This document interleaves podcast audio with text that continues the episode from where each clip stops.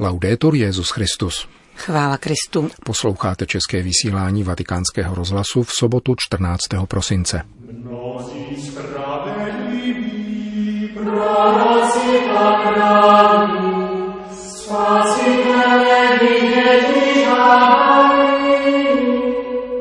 Modlitbu za papeže nesmíme brát na lehkou váhu, připomíná kardinál Benjamin Stella, prefekt Kongregace pro klérus. Miguel Angel Fiorito, mistr dialogu. Takový je název přednášky, kterou papež prezentoval vydání spisů svého spirituála. Přiblížíme vám ji v druhé části našeho dnešního pořadu, kterým provázejí Johana Bronková a Milan Glázer.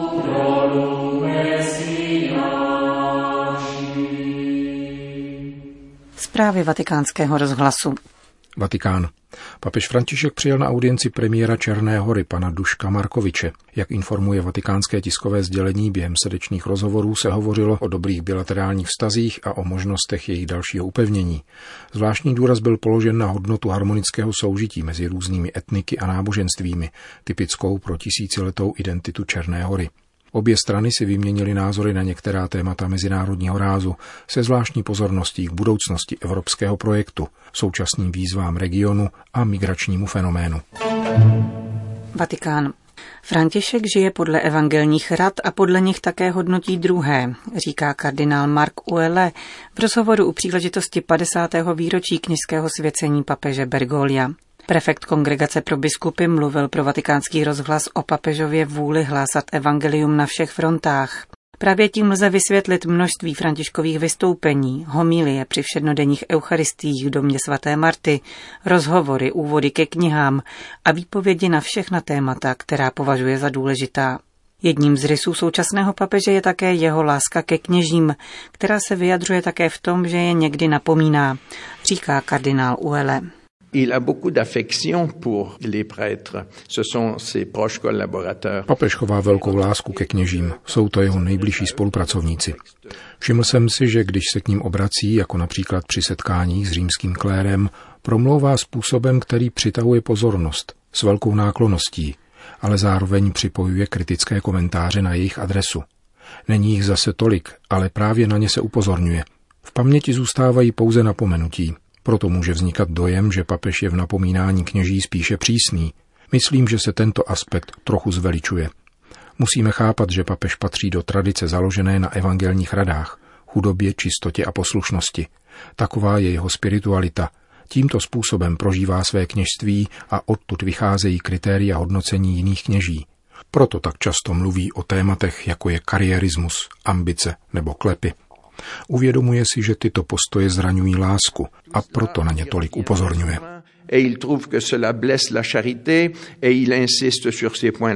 Kardinál Uele poukazuje také k rysům duchovního otcovství, které se projevuje v dlouhých chvílích strávených s nemocnými a jinak potřebnými při audiencích. Je skutečně velmi citlivý k situaci trpících lidí. Je to jeho velmi silný rys, spojený s duchem milosedenství, stělesnujícím boží dobrotu a jeho preferencí pro hříšníky a ty, kdo jsou ztraceni. Dodává prefekt Kongregace pro biskupy a zastavuje se u jezuitských rysů papežovy spirituality. Le pape est un homme de discernement. Je papežem rozlišování, prožívá svou službu jako naslouchání duchu svatému. Proto klade důraz na synodalitu. Duch svatý totiž promlouvá skrze boží lid. Naslouchání duchu svatému je spojeno s jezuitskou tradicí, z níž vychází. Naslouchá, rozlišuje a následuje hnutí ducha svatého. Myslím, že se skutečně naučil aplikovat tuto spiritualitu rozlišování na svou pastorační službu všeobecné církvy. Proto je také velice pozorný k otázce míru, významu dialogu mezi nábožensky založenými lidmi, který je dnes zásadně důležitý pro udržení míru.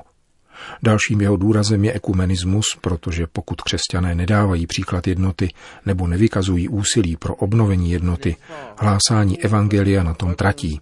To všechno jsou důležité papežovy rysy, ukazující, nakolik si uvědomuje svou univerzální odpovědnost.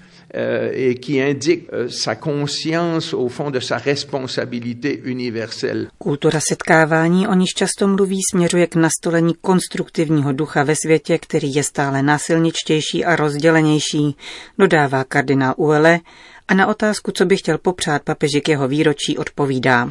Eh bien, j'espère et je lui souhaite que le Saint-Esprit Přeji mu, aby mu Duch Svatý vždycky dával odvahu a jasnozřivost v jeho pastoračním úsilí při hájení jednoty církve. dans son effort pastoral pour euh, sauvegarder l'unité de l'Église. Vatikán.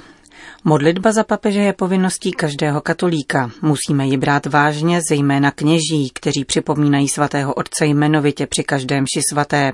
Připomíná kardinál Beliamino Stella, prefekt kongregace pro klérus.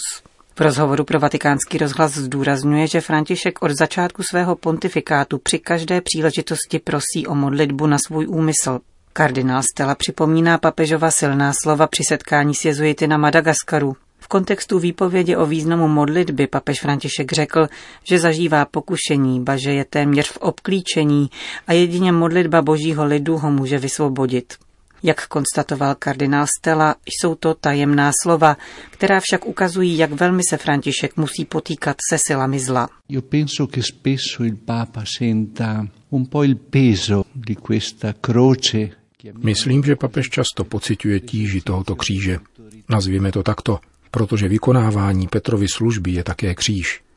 A někdy máme dojem, že nejde pouze o kříž, ale že ve skrytosti v pozadí jsou také síly zla, které mohou pokoušet i papeže, obkličovat ho, nést ho do temnot, vnukat mu pocit osamocení, únavy. Myslím, že papež cítí také tuto slabost tváří v tvář velké tíži a extrémnímu tlaku ze strany sil zla. Di queste forze del male soprattutto verso la sua persona. Na dotaz, za co se máme pro papeže modlit, kardinál Stella přiznal, že on sám mu vyprošuje pokojnou noc, dobrý odpočinek a pohodu ducha. Všichni totiž potřebujeme papežův živý pohled, úsměv na tváři a jasný rozmysl. Chceme, aby nám hleděl přímo do očí, byl otevřený a usměvavý. Prosím Boha, aby papež měl úsměv na rtech navzdory těžkostem a únavě, dodal kardinál Stella. Na okraji včerejšího 50. výročí Františkova kněžského svěcení dále poznamenal, že kněží by se od papeže měli učit vnitřní disciplíně. Musíme skutečně umět skloubit dohromady modlitbu, kontemplaci a přítomnost mezi lidmi. Řekl bych, že papež nás učí této dimenzi kněžského života. Učí nás být muži kontemplace i akce. E. Vatikán. V pátek v kongregační aule Tovaristva Ježíšova představil papež pětisvazkové souborné vydání spisů svého spirituála, otce Miguela Angela Fiorita. Pronesl přitom obsáhlou tři čtvrtě hodinovou přednášku, v níž za pomoci osobních vzpomínek podal portrét tohoto argentinského jezuity a přiblížil tak svoji vlastní řeholní formaci. Papežova promluva zahrnuje množství podrobností srozumitelných povětšině především jezuitům, kteří by si ji neměli nechat ujít. Nese název Miguel Angel Fiorito, mistr dialogu, který, jak řekl František, poznamenává v mém pontifikátu to, co se týká rozlišování a duchovního doprovázení.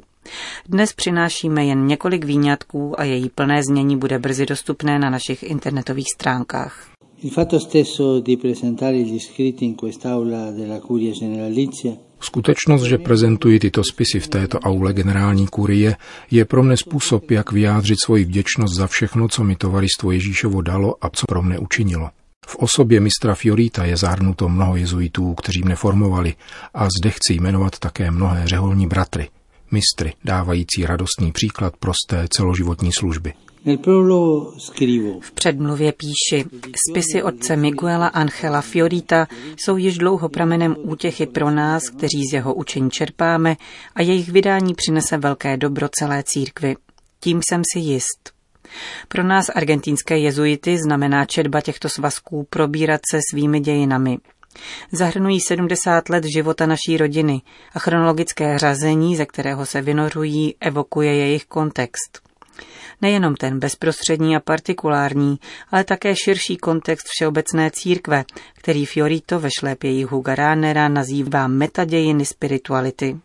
Existují metadějiny, které se někdy neukáží přímo v dokumentech, ale zakládají se na identitě mystické inteligence a náleží k nepřetržitému působení Ducha Svatého, neviditelně přítomného ve viditelné církvi, což je nejzaší, ale transcendentní důvod této duchovní stejnorodosti, která existuje mezi různými křesťany odlišných epoch. Fiorito si osvojuje perspektivu, ze které jeden světec, kterého jsem nedávno kanonizoval, John Henry Newman, rozjímal o církvi. Katolická církev nikdy nestrácí to, co jednou vlastnila. Spíše než by z jedné fáze přecházela do druhé, nese za sebou svoje mládí a ve vlastním stáří svoji zralost. Církev nezměnila to, co vlastnila, níbrž akumulovala a podle okolností vytahuje ze svého pokladu věci staré i nové. Poznal jsem Fiorita roku 1961 po návratu ze svého juniorátu v Chile. Byl profesorem metafyziky na koleji svatého Josefa, našem formačním domě v San Miguel v provincii Buenos Aires. Tehdy jsem se mu začal svěřovat a stal se mým duchovním vůdcem. Procházel vnitřním procesem, který jej měl přivést k zanechání výuky filozofie, aby se naprosto věnoval psaní o spiritualitě a dávání exercicí. V roce 1983 napsal Fiorito článek Otcovství a duchovní rozlišování, ke kterému sahám, protože podává definici toho, co míní slovem duchovní. Použil tento výraz, když mluvil o své konverzi ke spiritualitě a dobnívám se, že bude užitečné oživit tuto definici, poněvadž dnes je tento výraz nezřídka interpretován reduktivně. Fiorito jej převzal od Origéna, pro něhož duchovní člověk je ten, ve kterém se pojí teorie a praxe, péče o bližního a duchovní charisma prospěšné bližnímu. A mezi těmito charizmaty, jak ukázal Fiorito, Origenes postřehnul zejména to, které nazval diakrizis, totiž dar rozlišovat různost duchů. Fiorito v článku prohlubuje duchovní otcovství a mateřství a vše, co to obnáší. Co je třeba k jeho osvojení? Ptá se a odpovídá. Mít dvě charizmata, rozlišování duchů nebo diskrétnost a umění sdělit to v duchovní konverzaci. Nestačí jen rozlišování. Je třeba správně a diskrétně umět vyjádřit myšlenky, jinak neposlouží druhým. Toto je charisma proroctví, pojímané nikoli jako poznání budoucnosti, nýbrž jako předání osobní duchovní zkušenosti.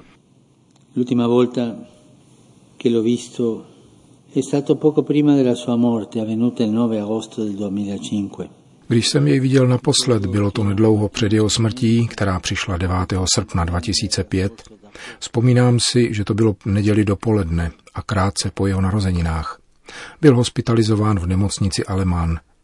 V té době již několik let vůbec nemluvil, jenom se díval, intenzivně, a plakal. Poklidnými slzami, které sdělovaly intenzitu, s níž prožíval každé jednotlivé setkání. Fiorito měl dar slz, který je výrazem duchovní útěchy. Jak vysvětluje svatý Ignác v poznámkách o rozlišování duchů, útěchou se rozumí, když se duše rozhoří láskou ke svému stvořiteli a pánu. Stejně tak, když prolévá slzy, které ji dojímají láskou k jejímu pánu.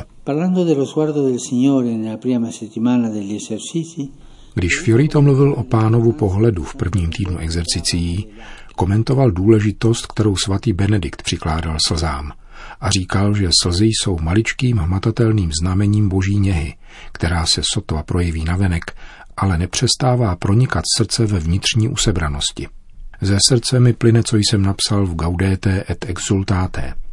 Člověk, který vidí věci tak, jak skutečně jsou, a který se nechává proniknout bolestí a ve svém srdci pláče, je schopen dosáhnout hloubky života a být v pravdě šťastný.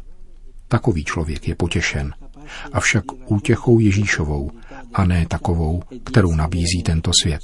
Quella persona è consolata, ma la consolazione di Gesù e non con quella del mondo. To byly výňatky z páteční přednášky papeže Františka na půdě římské rezidence generálního představeného tovaristva Ježíšova.